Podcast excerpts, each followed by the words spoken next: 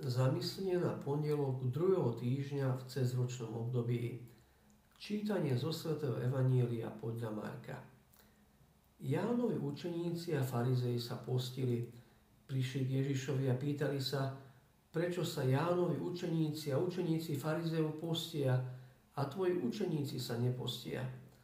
Ježiš im povedal, vari sa môžu svadobní hostia postiť, kým je ženích s nimi, dokiaľ majú medzi sebou ženícha, nemôžu sa postiť.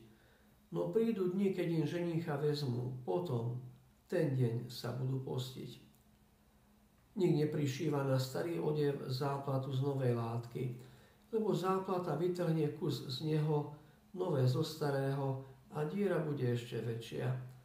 A nik nevlieva mladé víno do starých mechov, lebo víno mechy roztrhne a vyjde na zmar aj víno, aj mechy ale nové víno do nových mechov.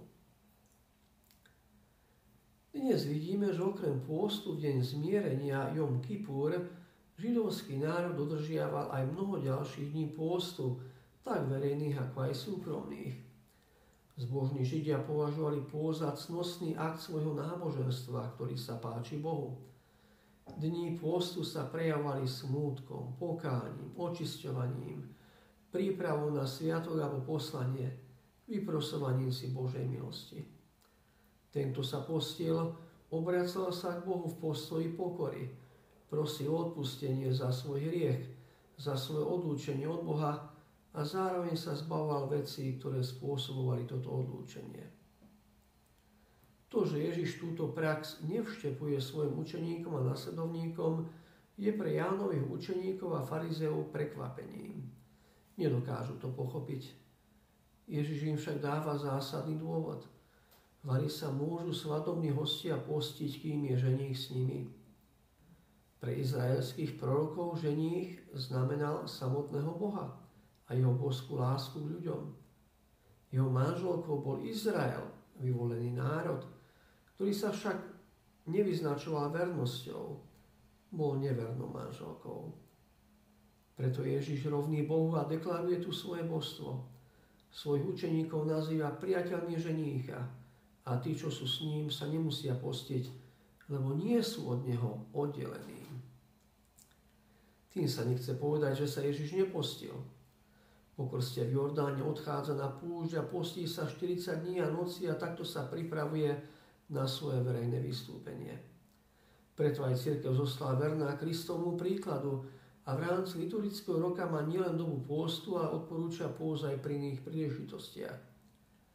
Pôst možno využiť ako prípravu. Posilňuje modlitbu a kontempláciu. Dáva priestor na oslobodenie sa od rôznych naviazaností a podporuje rast vnútornej slobody. Podobne má aj sociálny rozmer. Čo človek pôstom ušetrí, má sa s tým podeliť s chudobnými. Keď Ježiš rozpráva o sebe ako o ženíchovi a učeníkoch ako o svadobných hostoch, chce dať najavo, že prináša čosi úplne nové. Neponúka len ďalšiu verziu zákona, iné motívy, prečo sa postieť, ale ponúka úplne iný pohľad na Boha, ktorý sa práve v Ježišovi stal blízkym človeku. Boh, ku ktorému sa ľudia snažili priliežiť sa postom, je odrazu tu, v Ježišovi Kristovi. Ježiš ponúka čosi radikálne nové, nový život.